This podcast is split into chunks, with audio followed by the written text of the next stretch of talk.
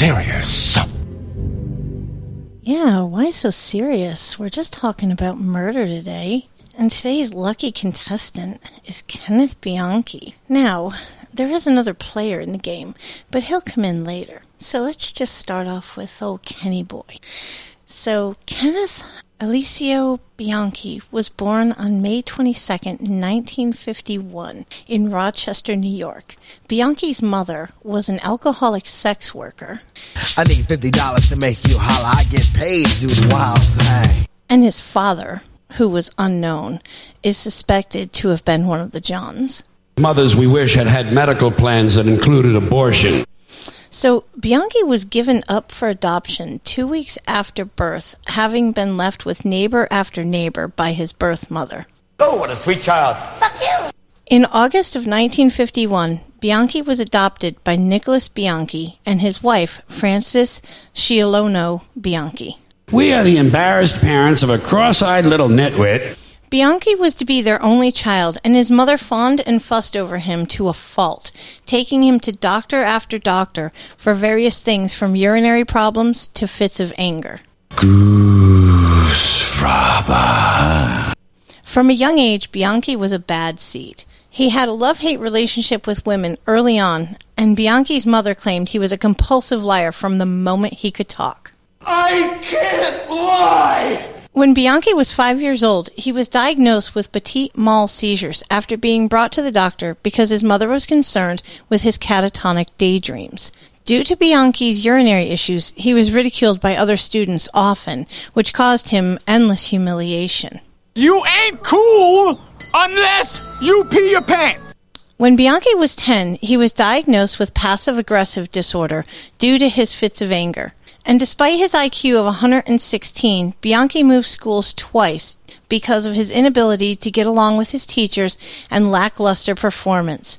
Bianchi's mother claimed he was lazy, and his teachers complained he was not working to his full potential. Bueller, Bueller, Bueller. Bianchi's father died in 1964, which caused Bianchi's mother to have to go to work while Bianchi was in school. Bianchi refused to cry or show any signs of emotion related to the death.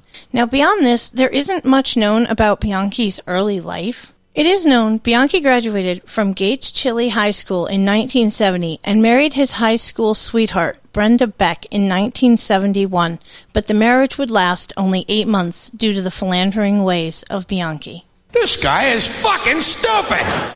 In 1971, and lasting until 1973, a series of unsolved child murders occurred in Rochester, New York, dubbed the Alphabet Murders due to the fact all three victims' first and last names began with the same letter.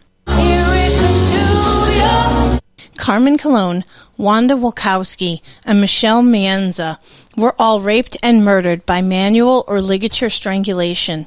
All three victims were disposed of near Rochester, in a town beginning with the same letter as their name. A B C D E F G. Carmen Colon was 10 years old when she disappeared on November 16, 1971 at 4:20 p.m. on her way home from running an errand to the pharmacy for her grandmother. They're going to take you.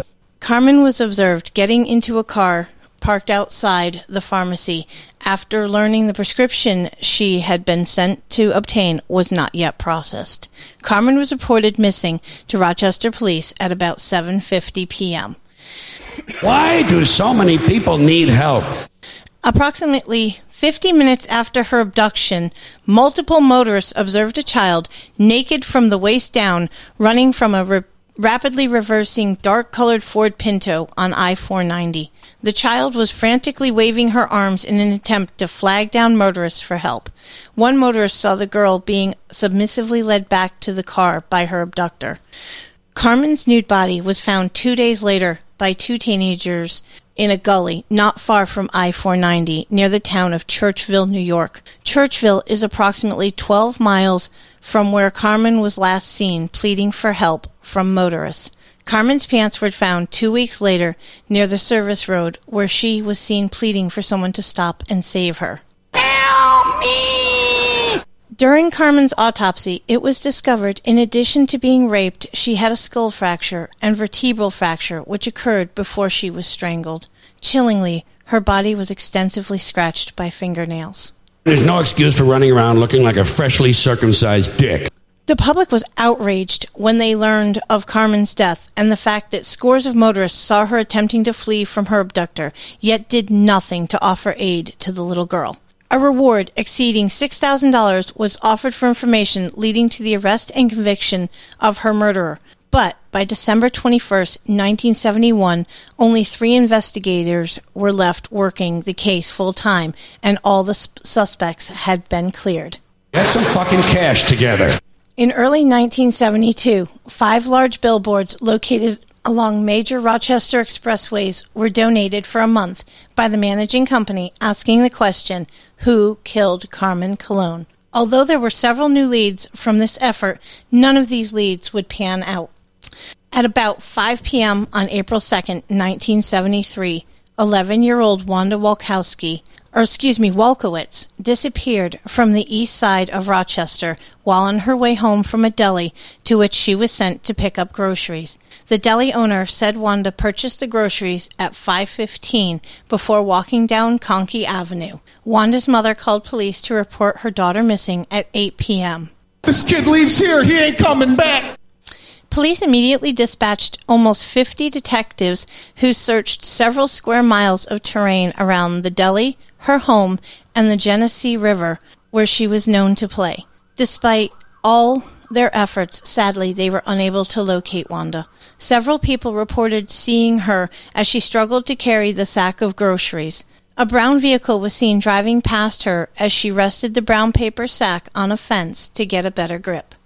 As long as your hands are free, reach over here and fondle my balls.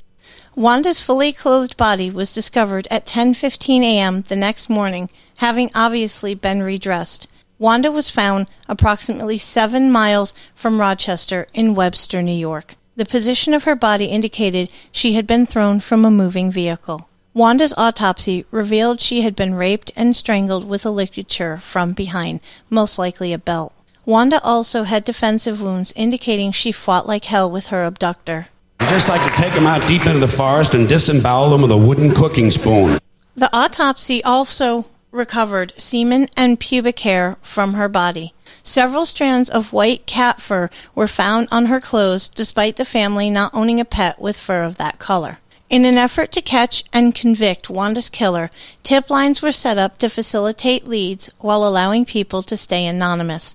A $10,000 reward was established for information leading to the arrest and conviction of the monster that had done this to her. And don't tell me to leave my name and number. Somehow I figured that out.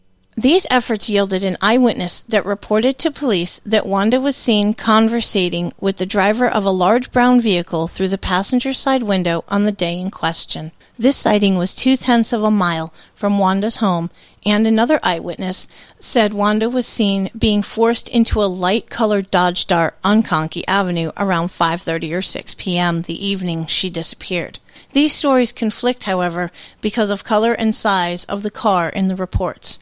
As a broadcast, or excuse me, a broadcast of the recreation of Wanda's abduction and body recovery was broadcast on October 21st, 1973, which garnered over 200 calls answering the appeal for witnesses.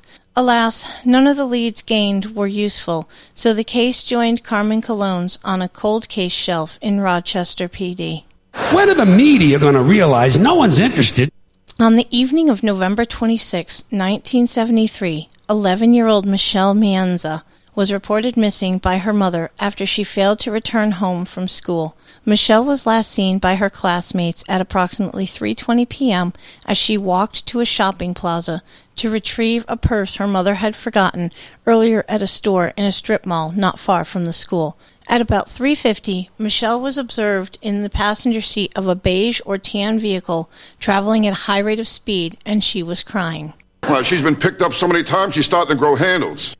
At 5:30 on November 26th, Michelle was seen being held by the wrist by what can only be speculated to be her abductor as he looked at what appeared to be a flat tire on his vehicle. When a Good Samaritan stopped to attempt to render assistance, the abductor attempted to hide her behind him and hide from view his license plate to the helpful motorist. Hi, can I help you? No, thanks. It's just flooded. I'll be okay. The motorist who reported having seen the two claimed that he received such a menacing look from the abductor that he felt compelled to drive away before offering assistance. Can you imagine how terrifying it must have been to think someone was going to save you from this monster, only to watch your would be rescuer drive away? Heartbreaking. Suddenly, I'm depressed.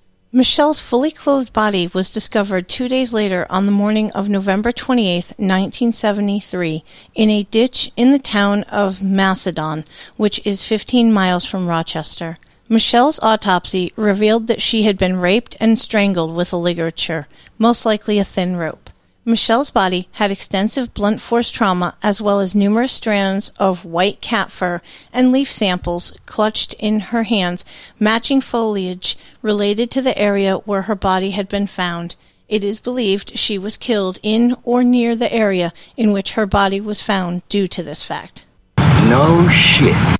Semen samples on her body and underwear and a partial palm print on her neck were found, leading investigators to surmise she was raped by only one person. Hey, she was asking for it. Michelle's stomach contents, which consisted of a burger and onions, revealed she had eaten within an hour of her abduction and collaborated sightings of her in the company of her abductor in the town of Penfield at 4:30, as well as along Route 350 about an hour later. Two all beef patty, special sauce, lettuce, cheese, pickles, onions, on a sesame seed bun. It was reported to the media that the Wanda Walkow- Walkowicz and Michelle Maenza crime scenes were an exact duplicate of one another. All three victims were laid to rest in Holy Sepulchre Cemetery in Rochester, New York. A composite drawing of the suspect in all three murders was released to the media but garnered no new leads. News about people you can barely fucking remember. Although over 800 suspects were interviewed, all were cleared and the cases went cold once again. It is suspected the murderer may have been employed by or had knowledge of the practices of the social service department as all three girls came from poor Catholic families. Investigators feel it's unlikely that the murderer selected his victims due to the double letter significance of their names. I disagree with that, based on not only the fact that their first and last names begin with the same letter, but also that the towns in which they were dumped had the same letter. That's not an accident, folks. There are no coincidences in life. Coincidence? I think not.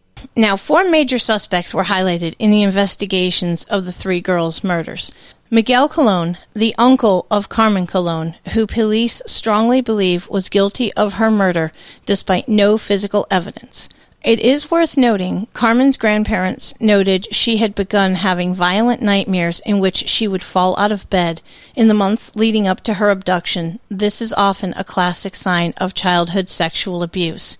Colon took his own life in 1991 after an altercation with his wife in which he shot her and his brother. Before he fled to Puerto Rico, just four days after Carmen's murder, Colon told a friend that he had to leave the country because he had, quote, done something wrong in Rochester. Giveaway. Dead giveaway. I believe he may have been responsible for Carmen's death because despite the similarities to the other two murders, it doesn't fit into line with the suspect's vehicle description and appearance of the abductors related to the other girls. The other two sus- there were other two other suspects, Dennis Termini and Joseph Nasso, who were cleared of suspicion when their DNA did not match the semen found on Wanda Walkowicz's body. There was no viable DNA evidence for Carmen or Michelle's bodies that still existed by 2007 when the testing was conducted to compare the men's DNA against the semen and hair found on the bodies when discovered. No, no, no, no, no, no, no, no, no, no, no, no, no. The fourth suspect is Kenneth Bianchi. He has never been officially cleared of suspicion in the cases of Carmen, Wanda, and Michelle, despite many attempts to have investigators do so. Bianchi vehemently denies any involvement in the murders and has never been formally charged, despite his uncanny resemblance to the composite sketch and owning a car that matched the make, model, and color of the one seen near one of the abduction sites. If it looks like a duck, if it quacks like a duck, if it waddles like a duck, if it swims like a duck, if it walks like a duck, if it has feathers like a duck, it's probably a duck. It's worth noting he worked at locations close to the first two murder scenes as an ice cream man and lived in Rochester at the time of the murders. He relocated to Los Angeles in January of 1976, where he, along with his cousin, murdered 10 girls between 1977 and 1978. Bianchi and his cousin would come to be known as the Hillside Stranglers. He got a hard on. He got horny. He lost control. He went out of his mind. Bianchi dreamt of being a cop, but he failed his entry exam for the sheriff's office in Monroe County. Bianchi decided to go to college to study criminal justice, but dropped out after only one semester. Undeterred in his goal, Bianchi took a job as a security guard at a, a, at a jewelry store, which easily facilitated his petty theft habit. The jewelry he stole was given to girlfriends or sex workers to buy their loyalty.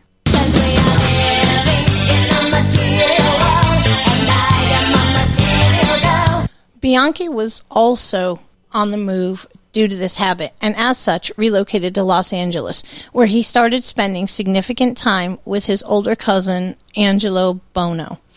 Buono, who was 17 years Bianchi's senior, was the nephew of Bianchi's adoptive mother. Buono charmed Bianchi with his fancy clothes, jewelry, and talent for getting any woman he wanted and putting them in their place. It's my way or the highway. Bianchi took a job at the California Land Title Company as a guard and soon began a relationship with a woman named Kelly Boyd, who worked there as well. Shortly after the two started dating, they moved in together, and in June of 1977, Kelly became pregnant with his child. Bianchi proposed marriage, but Kelly declined his offer, which caused Bianchi to become morose.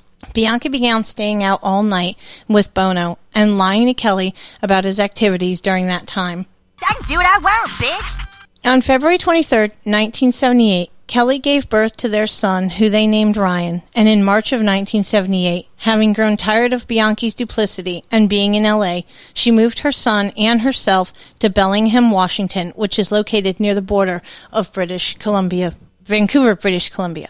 During that time, Bianchi was burning the candle at both ends with Kelly. He and his cousin Buono began pimping out two women Buono had been holding as virtual hostages.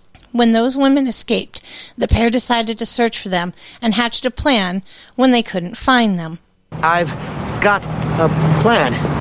The plan was simple. The two men would drive around in Buono's car, a former LAPD squad car, that was purchased at auction and had been outfitted with a roof light that mimicked a real police car.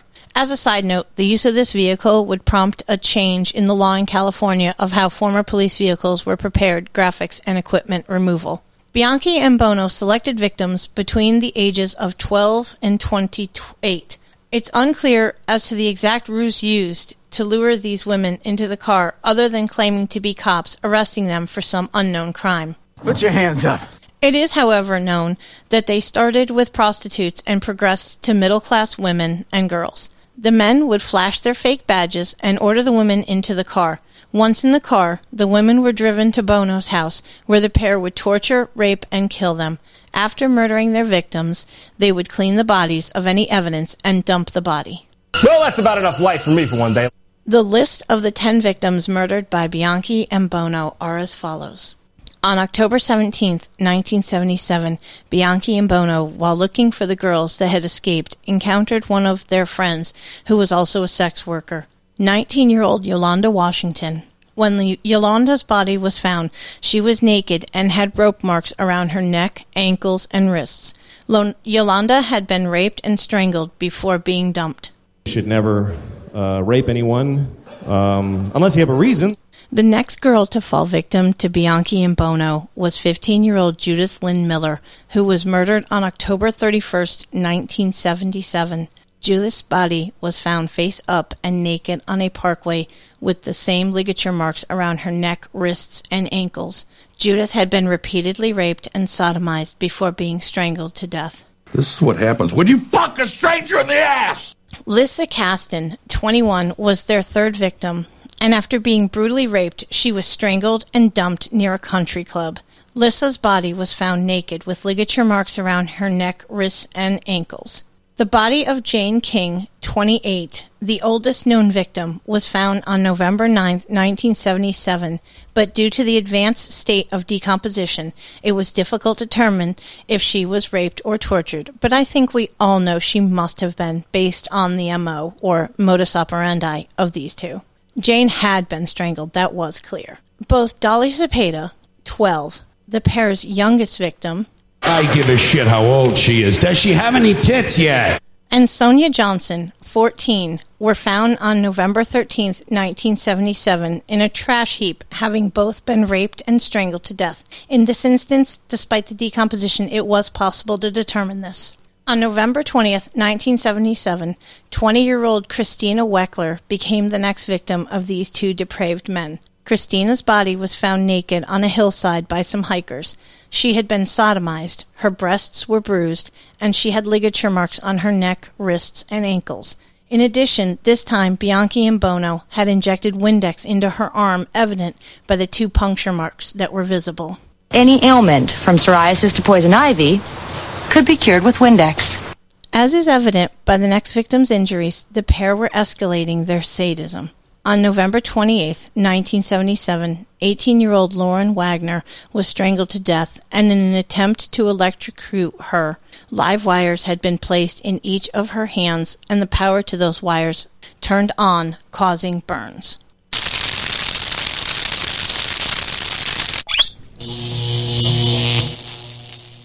Bianchi and Buono took turns raping and torturing her, strangling, then reviving her, until finally killing her. Kimberly Martin, 17, would be the next victim to be found. On December 13, 1977, the naked body of Kimberly was found at the end of Alvarado Boulevard. She had been raped and tortured before being strangled to death. The pair waited an astonishing two months before killing Cindy Lee Hudspeth on February 6, 1978. Cindy's body was found in the trunk of her car, which had been pushed off a cliff.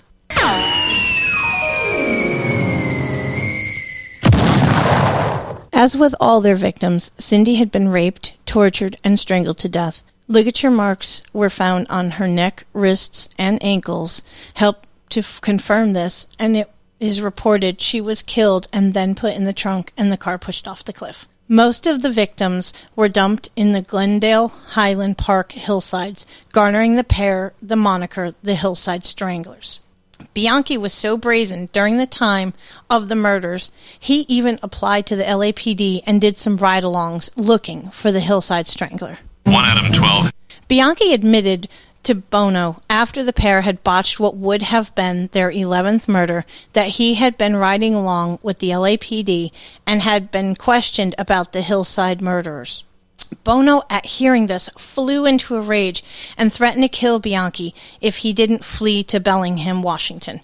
In May of 1978, Bianchi did just that and was reunited with Kelly Boyd and their son. Now, these next two victims were killed by Bianchi alone, with no involvement from Buono, as they were committed in Washington state.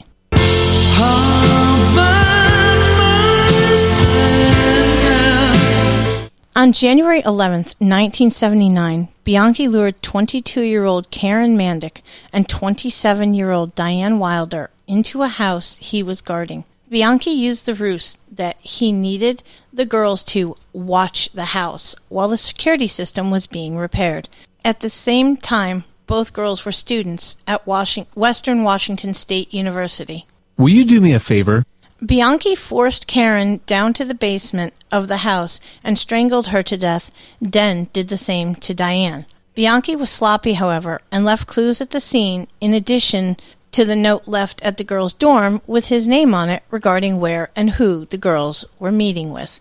Bianchi was apprehended the next day. That's how you know you fucked up. After a routine background check and confirmation of his identity, Bianchi was linked to the two girls and the address of two of the Hillside Strangler victims, as well as jewelry belonging to other victims of the Strangler. Shortly after his arrest, Bianchi admitted in 1977 he and Buono, whom he implicated at the time of his arrest, had, while posing as police officers, pulled over a young woman named Catherine Lorre. The pair had intended to abduct, rape, and kill her, but when they learned she was the daughter of actor Peter Lorre of Maltese Falcon and Casablanca fame, they had let her go. He's looking at you, kid. It was not until the pair were arrested that Catherine learned how close to death she had come. In exchange for avoiding the death penalty in Washington and California, Bianchi agreed to plead guilty to the murders of the two co-eds as well as five of the LA murders and to testify against Buono. During his trial, Bianchi pleaded not guilty by reason of insanity, citing DID, or dissociative identity disorder.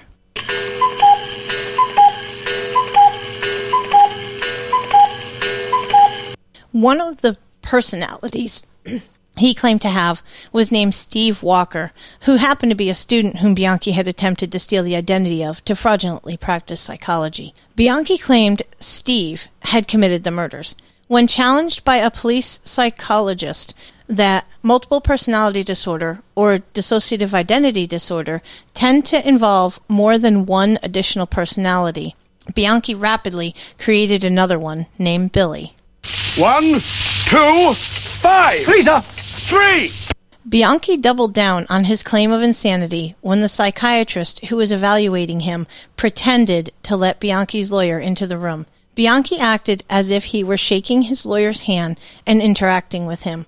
Upon Bianchi's actual lawyer entering the room, Bianchi claimed the imaginary lawyer had vanished and he became visibly flustered. After Bianchi's claims were subjected to scrutiny and his cache of books on modern psychology discovered in his house, he admitted he faked the disorder to avoid being prosecuted. Fool you! Bianchi eventually pled guilty to avoid the death penalty in Washington and was later diagnosed with antisocial antisociality. Let me try that one more time, y'all. Diagnosed with antisocial personality disorder and sexual sadism. Bianchi, in an attempt to receive a reduced sentence, agreed to testify against his cousin Angelo Buono. The testimony given by Bianchi was said to have been self contradictory and uncooperative in an attempt to avert a conviction of Buono. He's full of shit. This ultimately proved unsuccessful, and Buono was given a life sentence without the possibility of parole. Bianchi was given a life sentence with the possibility of parole. In 1980, Bianchi began a relationship with a pen pal named Veronica Lynn Compton, who was 24. Compton was an amateur playwright who asked Bianchi to read her screenplay about a female serial killer. The plot for the play gave Bianchi an idea. He would make it look like they had the wrong guy. On September 16th, Bianchi gave Compton back a book she had lent him with a semen sample concealed inside a latex glove in the spine of the book. The plan was to have Compton fly to Bellingham, strangle a girl with a length of clothesline, and leave the semen smeared on the victim to make the police think the Hillside Strangler was still at large. I love this plan. I'm excited to be a part of it. Let's do it. On September 19th, 1980, Compton flew to Bellingham, where she met and befriended Kim Breed, who was 26. Compton lured Kim back to her hotel with the promise of cocaine. Once there, Compton tried to strangle her. After two unsuccessful attempts to strangle her, Kim was able to overpower Compton and escape. Mother puss bucket. On October 2nd, 1980, Compton was arrested and charged with attempted first degree murder. Compton's trial began on March 9, 1981, at which time she claimed the incident had been a publicity stunt to promote her screenplay, The Mutilated Cutter, and that Kim had been in on it. Kim Breed vehemently denied this claim, contesting that Compton had set her up and tried to kill her. Liar, liar, pants on fire, hanging from a telephone wire. Squirming, squirming, pants are burning. When I lie, my hips start turning. The jury took just three hours to find Compton guilty of the first degree attempted murder with special circumstances because she had used a deadly weapon, the rope, which carries a mandatory minimum of five years.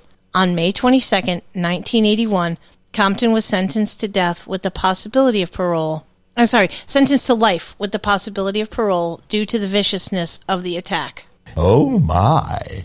The trial for Buono began in November of 1981 and lasted until November of 1983, when he was found guilty on nine counts of murder and sentenced to life without the possibility of parole.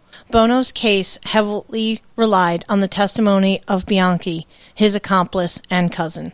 Buono died of a heart attack in September of 2002 at the age of 67 while incarcerated at Calipatria State Prison in Calipatria, California. You hear that, Elizabeth? I'm coming to join you, honey. In August of 2010, Bianchi was denied parole by the California Parole Board in Sacramento. Bianchi is currently incarcerated in Walla Walla, Washington, at Washington State Penitentiary. Bianchi will be eligible again for parole in 2059. He'll be 108 years old.